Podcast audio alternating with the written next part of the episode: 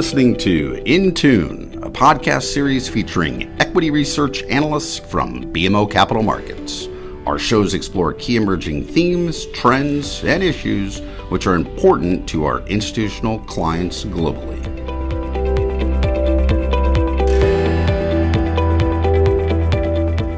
Today, are featuring Tamy Chen, BMO's cannabis analyst, about recent developments in the U.S. cannabis market and the outlook for changes in federal law given the election results. My name is Camilla Sutton, MD in Equity Research at BMO Capital Markets. Tammy, let's kick this off with a big, broad question for you. Can you explain the current U.S. cannabis market? Sure. Thanks, Camilla. So, the U.S. cannabis market is quite a complicated landscape. At the federal level, cannabis is illegal in the US. But due to memorandums, the most notable or well known one called the Cole Memo, issued under the Obama administration, the Department of Justice has essentially deprioritized the federal enforcement of cannabis. As a result, over the last several years, a number of states have chosen to legalize cannabis. At this point in time, there are 36 states that have legalized medical cannabis. And of those 36, 11 of them have also legalized recreational cannabis. In terms of the market size, in 2020, so last year, according to cannabis data firm BDS Analytics, the legal US cannabis market was about $16 billion in total addressable market, one six. But we know only a portion of those 36 states are operating at what we call quote unquote full steam. So fully legalized, inclu- including recreational. Many of those 36 states are still ramping up and most have not legalized recreational, which is obviously a much bigger opportunity than medical. In 2018, we at BMO did a total addressable market or TAM analysis. And at the time, we estimated that the US market assuming all 50 states legalize recreational and medical, could be a $60 billion market, six zero. So there's quite a runway of potential ahead. In terms of the regulatory structure, there are a few key things to note. First, cannabis cannot cross state borders. So as a result, what this means is full supply chains are needed and need to be established in each legal state. Another key thing to note is that many of the states that have recently legalized over the last year and a half to two years are what we call limited license states. And what that means is the state government only issues out a certain number of licenses for grow, what we call production, and for retail, essentially the dispensary stores. In addition, one last thing to note is that some of these states, like Florida, which is legal medical right now, require companies in that state to be fully vertically integrated from production or grow all the way to retail sale. And that is, in a nutshell, the US cannabis market. Okay, good. So a large market with lots of complexities to it. So tell us, what does the incoming Biden administration mean for the US cannabis market? So, in terms of Joe Biden himself, in the past, he has not been very supportive of reforming cannabis law but he's recently begun to change his tune. I think, generally speaking, the view is that having a Democratic president signals better odds of cannabis law reform, especially at the federal level in the US, than a Republican president. But really, I think the most important element or consideration for US cannabis law reform is what recently happened in the Senate. Makes perfect sense. So let's dig deeper there. Specifically, what are the implications now that the Democrats will take control of the Senate? Yes, so it's a big development. So, what has happened in terms of US cannabis law at the federal level so far is before the holiday recess, the US House of Representatives passed a cannabis bill called the MORE Act, M O R E Act. If enacted into law, the MORE Act would remove cannabis from the Controlled Substances Act. I'll explain the MORE Act in detail a bit shortly, but I want to stay here on the implications now that the Democrats have taken control of the Senate.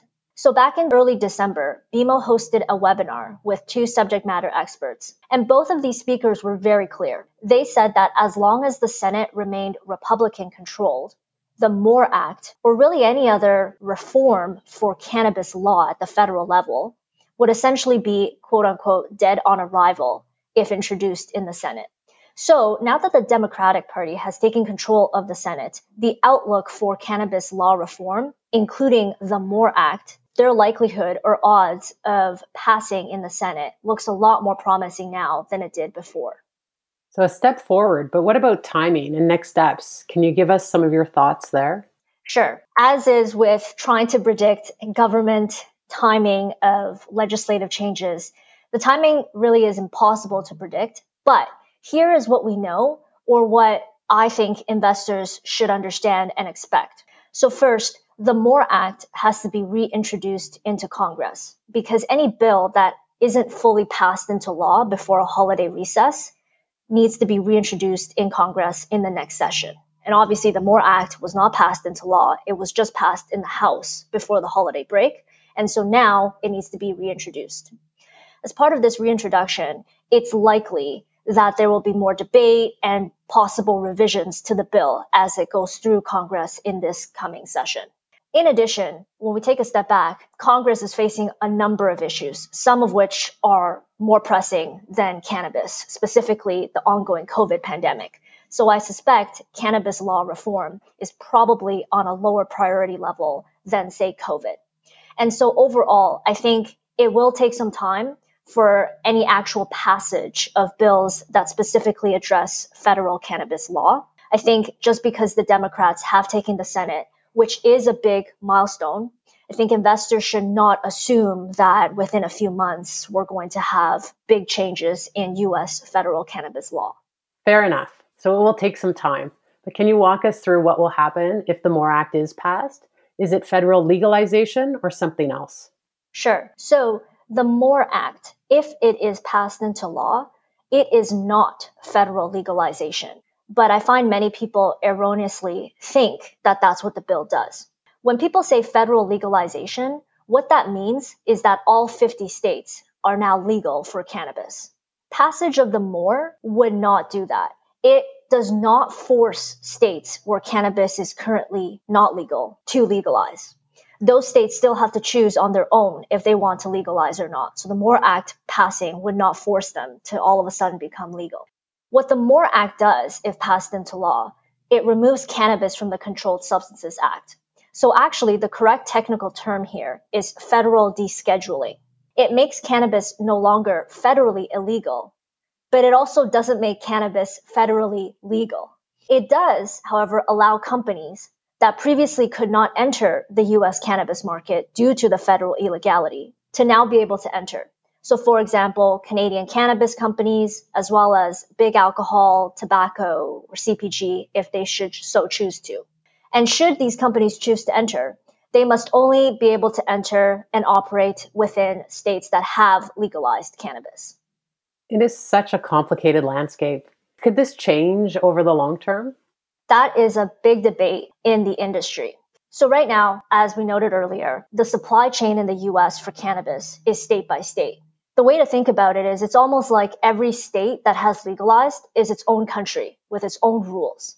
And cannabis products cannot be transferred or moved between state borders. So each state must be supplied from production facilities within that state. And the distribution, i.e., sale of cannabis, is only permitted through legal dispensaries.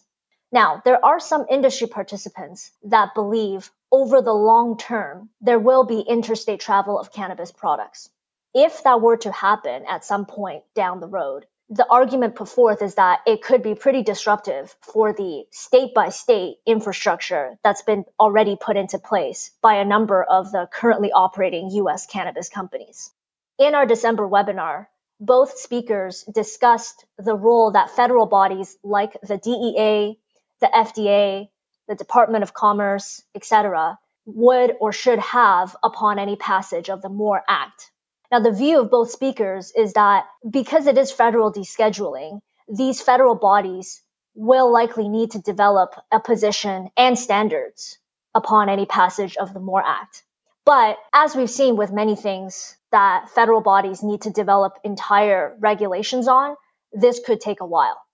It's also important to note that we need to monitor the MORE Act's progress through Congress this time round. Because as I mentioned earlier, it's possible that revisions could be made within the bill that may impact the supply chain and might actually allow interstate commerce. So that's another thing to keep monitoring. But as of now, in its current form, if the MORE Act is passed, say tomorrow, it's very likely that it'll be business as usual on a state by state basis for these US cannabis companies for some time because federal bodies need time to establish their position and their standards. So you mentioned 36 legal medical states, 11 of which are also legal recreationally. What's the outlook for more states to jump on that bandwagon? I think there's pretty good momentum at the state level. And I think the best example of this was what had happened recently. So concurrent with the US election on November 3rd, five states also had ballot votes to their citizens asking if they wanted some form of legalization, whether it was medical or recreational or both. And these five states were Arizona, Montana, New Jersey, Mississippi, and South Dakota. And among those five states, historically, Mississippi and South Dakota have tended to be red states or, you know, leaning towards Republican in terms of the citizens who are there. And the fact that these two states had cannabis reform ballots and had passed, so the citizens had voted for some form of legalization, really showed to many that the momentum for cannabis legalization seems to be quite a bipartisan issue that has bipartisan support. I think there's validity also to the argument people have put forth that states are looking for more sources of tax revenue, and legalizing cannabis is a potential avenue for that. And I also think there is validity to the domino argument, which is saying that if a state pursues legalization, neighboring states around them may feel that pressure to legalize as well to avoid leakage of tax revenues, first and foremost. And we're already seeing that happen now. So Andrew Cuomo is out there already saying that New York intends to pursue legalization he wants to do it this year. It might be a bit longer than that, but it's on his priority list. And this is coming after New Jersey voted for legalization on that ballot vote in November. And I recently saw that Connecticut has also signaled interest to legalize, which is also a neighboring state to New York. So, right now, there are Canadian based cannabis companies, and in the US, there are US cannabis companies. At a high level, what are the implications for both group if the MORE Act is passed? I like to look at this question in two aspects. So first is business fundamentals and second is stock valuations. So on business fundamentals, if the MORE Act is passed, it would allow Canadian cannabis companies or licensed producers or short form LPs to enter the US cannabis market. And now this would be a positive for them because the US cannabis market is just so much bigger than the Canadian market. But it takes a lot of resources to have a good shot at the US market because the Canadian LPs would essentially be coming in as laggards versus the US companies that have already developed to some extent infrastructure and brands on a state by state level. For US companies, I don't think the MORE Act has much of an impact as it would for the Canadian LPs as we've discussed earlier, for the most part, I expect it will be business as usual for them until there's more clarity and more progress at the federal level in terms of regulations on things like potential interstate commerce or not and distribution channels. Secondly, on stock valuation, I think passage of the MORE Act, if that were to happen, I think it would be negative for Canadian LPs stock valuations, but positive for the US cannabis companies. And what I mean by that is Historically, the valuation for Canadian LPs have been at a premium to the American cannabis companies. And a big reason for that is many investors cannot deploy capital into what are technically federally illegal businesses. But if the MORE Act were to pass, investing in a US cannabis company would no longer be illegal. So I think there will likely be a flow of capital or funds flow moving from Canadian LPs to the US companies. So, right now, Canadian LPs cannot enter the US cannabis market directly until it's no longer federally illegal. Is there anything they can do to position themselves ahead of that? What do you think is the most competitive strategy to tackle the US? You're right in that the Canadian LPs cannot directly enter the US cannabis market unless they want to delist their stocks from the major stock exchanges because the major stock exchanges will not list companies that are operating in technically federally illegal businesses. So Canadian LPs cannot directly enter, but they could try to establish a what we call kind of back way into the market to establish themselves ahead of a triggering event, which would be the MORE Act. So what I mean by that is we think the strategy that would provide a Canadian LP with immediate and direct exposure to the US cannabis market upon a MORE Act passage is a strategic relationship with a US cannabis company, whether that's a strategic investment that becomes an investment upon the MORE Act passing or an outright acquisition of the US cannabis company upon a MORE Act passage. Our view on this is because, as we've said earlier, we think it'll be business as usual for some time for the US cannabis companies after the MORE Act passage. And a Canadian LP would be kind of fighting it quite an uphill battle trying to win production and or retail licenses in those limited license states on their own when some of these US companies are already quite a ways ahead.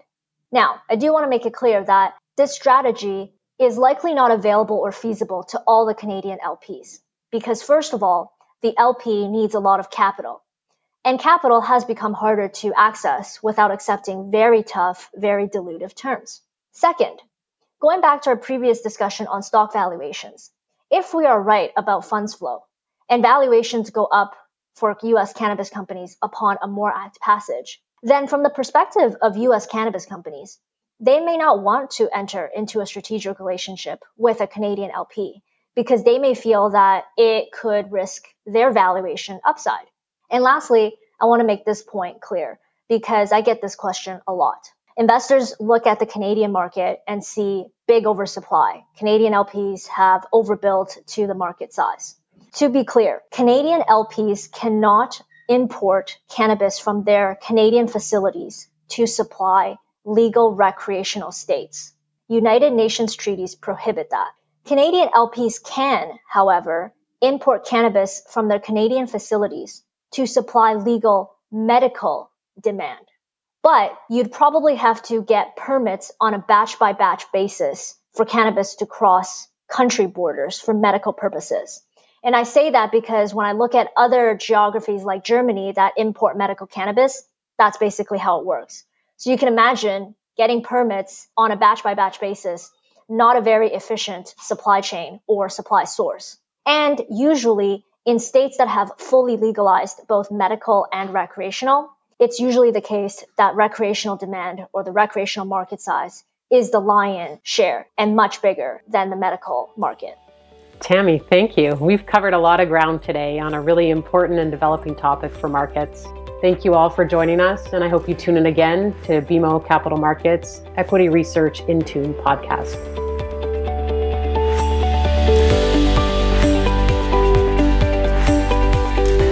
Thanks for listening to Intune, presented by BMO Capital Markets Equity Research.